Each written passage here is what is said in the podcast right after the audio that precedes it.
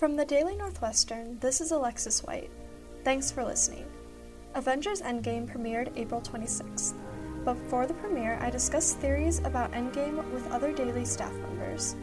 In this episode of Pod Culture, we come back to these theories, talk about what we liked about the movie, and discuss an important symbol of American heroism. If you haven't seen Endgame yet, listen to the Daily's other podcasts. This one will have spoilers. I sat down with Melanie De Vincentis. Jacob O'Hara. Chris Vasquez. How many times did you cry during the movie? I only cried once the first time I saw it, but then I teared up a lot the second time I saw it. Yeah, so I never cried, but I teared up, and definitely the part where I teared up the most was that funeral scene at the very end, the one long shot that went through all the different superheroes. For me, similar, but I started a bit earlier when I realized he was gonna die. It was also he when Iron Man died. Yeah, this is not a spoiler free episode. Yeah. so I cried 11 times. You um, kept count? Yeah, I kept count, starting when Clint's kids died, and then throughout the movie. I think I cried like for a solid 30 minutes at the end. Did you cry for for Black Widow? yes, mm. Oh, of course. I didn't. I was like, yes, this is the moment that like they show that she is like a really, really, really good person, and so it was just too good to like be sad about. I wanted it to be Hawkeye, personally. I think uh, Black Widow's a more interesting character to me, even though they did a lot to further Hawkeye in that movie. Yeah, I was also confused when I learned that there was a film with her coming up, which I didn't learn until after I saw Endgame.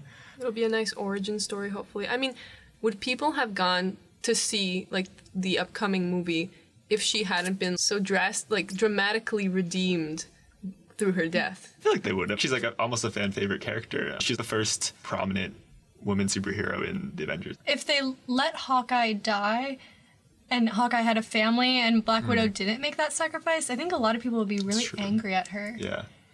It Yeah. It wouldn't have been for lack of trying, though. But I think uh, her death was probably more important to the plot. If Hawkeye had died, like, okay, they're all friends, but like, truly, he was the best friend of Natasha, you know?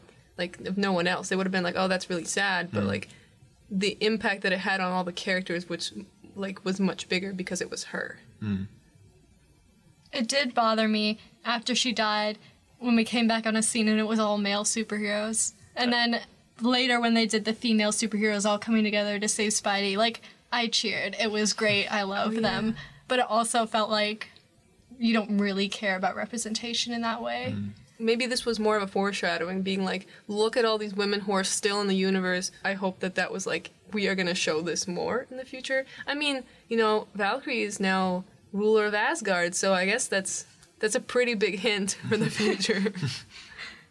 And what do you feel about other representation, like the one s- very, very, very small gay character? That upset me. Because Really? kind of because hmm. they could have like made a like major character gay. Like there have been calls from online to like make Captain America bi for like a while now, at least in the comic books, and Marvel just like didn't adhere to those at all. But instead they just decided, oh, if we flip this pronoun, like that's enough for them. Like we'll throw them a bone. Hmm. That's what it felt like to me. Hmm. And they didn't even show that person with their partner. Yeah. It was, It's true. and it was a Russo brother. Wasn't even an actor.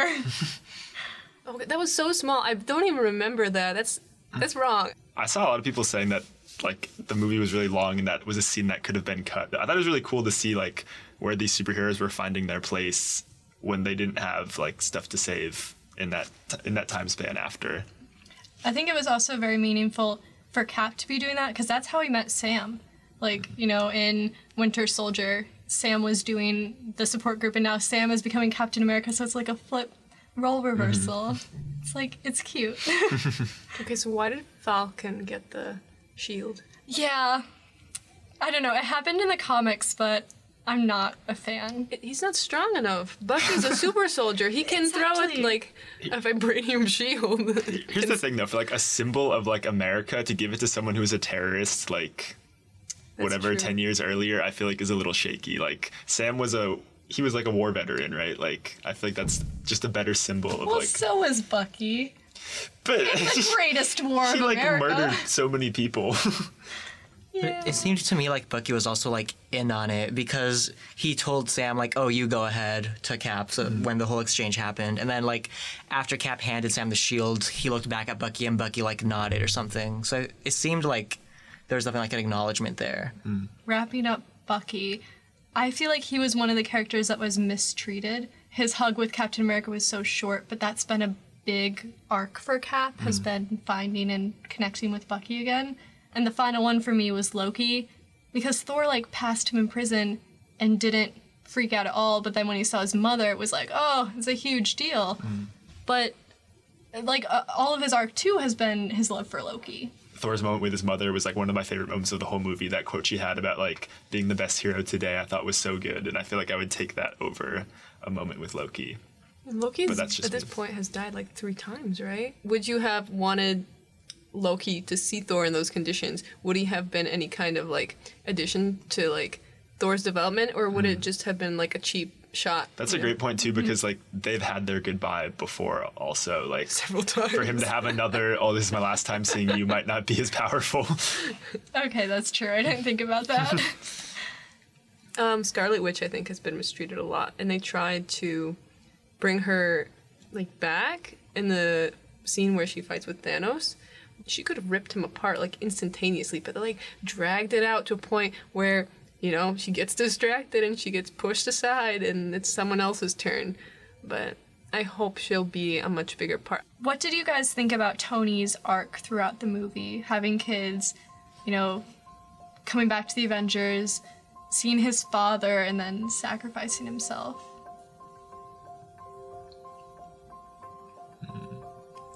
it hurt. I feel like it definitely worked just like as a narrative arc, like having like the first Avenger, like so to speak, like the first move, the one who was in the first movie, like die at the end. I feel like it was a good like closing off point, kind of. I like that he died instead of Captain America. I feel like Captain America was already there was already so many good qualities like going for him that they emphasize in every single movie. Like the two things they really focused on were like his mortality and fatherhood, and I feel like those were kind of introduced in the very first Iron Man with him like adopting this huge company from his dad, and then uh, obviously like fighting to save his own life. So to like kind of wrap up both of those two arcs, I think was perfect. Yeah, it is interesting how his and Cap's arc are kind of opposite.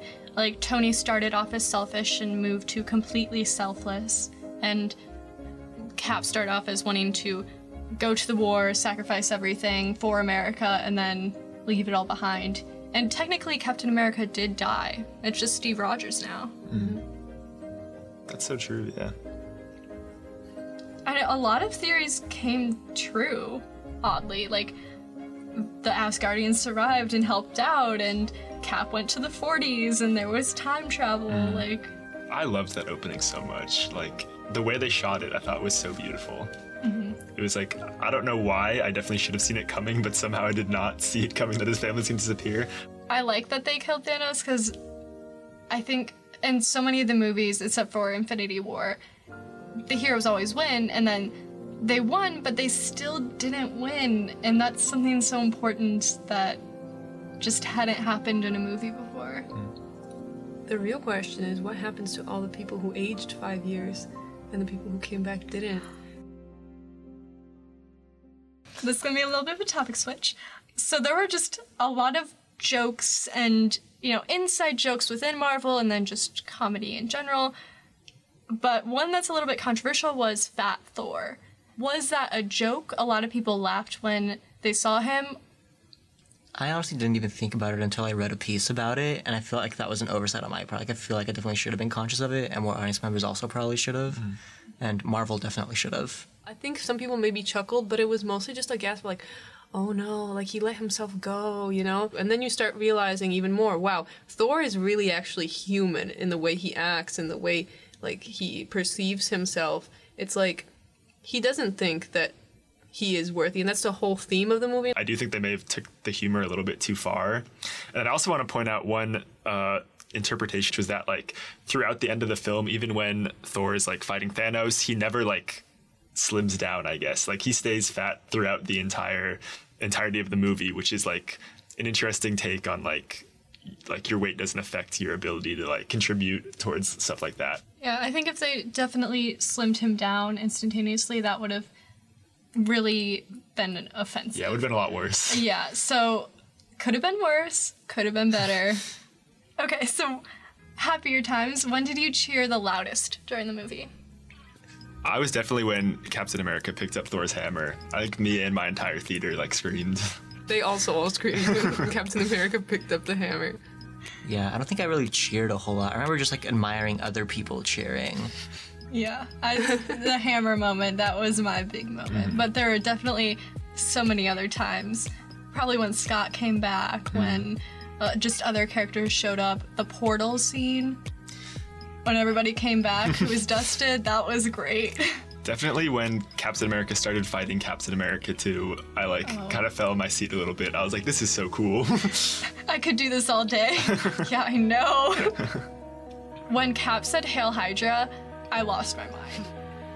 Let's see, are there any theories that you really wish would have happened that didn't? I wish there was at least some allusion to the Ant-Man theory. You think that the reference to America's rear end was just like a nod to Thanos' rear end theory? like, like people want to see like a close up of someone's rear end. Let's give them one, you know? I mean, it was Scott Lang that said that. yeah. So, oh yeah, maybe. does he really have America's rear end? Unequivocally. yeah, I gotta say, out of everyone, he has it. I kind of disagreed with uh, Tony Stark's comment. I feel like the old suit also emphasized America's rear end. I agree with that as well. okay, who was the real hero of the movie? For example, the rat that saved Scott Lang. Actually, though, yeah. yeah, that kind of kick-started everything. Can you imagine Doctor Strange understanding that that rat was like the only reality? like, there's just so many variables, and somehow this rat just like saves that timeline. and Doctor Strange knew that. Uh, I think it's Hulk for giving Ant Man that taco after his got blown away. I loved that moment. That was nice. I think it's Carol who, after getting headbutted by Thanos, just was unbothered, and her hair. Both of those combined. Shouldn't even move, I don't think, when she got hit. Didn't even blink. What have you guys been doing to recover from Endgame? Just like have been going online and reading like old Marvel comics as a form of like stress relief. it's really good. You need to tell people about what you found on Twitter. It's so Right. cool. Right, I found this Twitter thread of all the Marvel movies with ABBA songs overlaid on important scenes, and they're really good. We can embed it in the transcript. okay, perfect. There's this like series on YouTube that I've been watching called One Marvelous Scene. A bunch of different uh, like film analysts, I guess, on YouTube were all like assigned a different Marvel movie, and they pick the best scene from the movie and like break it down. It's kind of fun to look back on like all 22 films. I, well, you know, I watched the first Iron Man when I was like nine, so I feel like I didn't really go back and ever rewatch it. And I just have this fuzzy image of what happened. A lot of people reference really specific things. I'm like, I don't remember that at all. So as soon as I'm done with my finals, because uh, I guess we're still here at Northwestern, I will definitely go and watch them all. Thanks for listening. This is Alexis White, and I'll see you next time.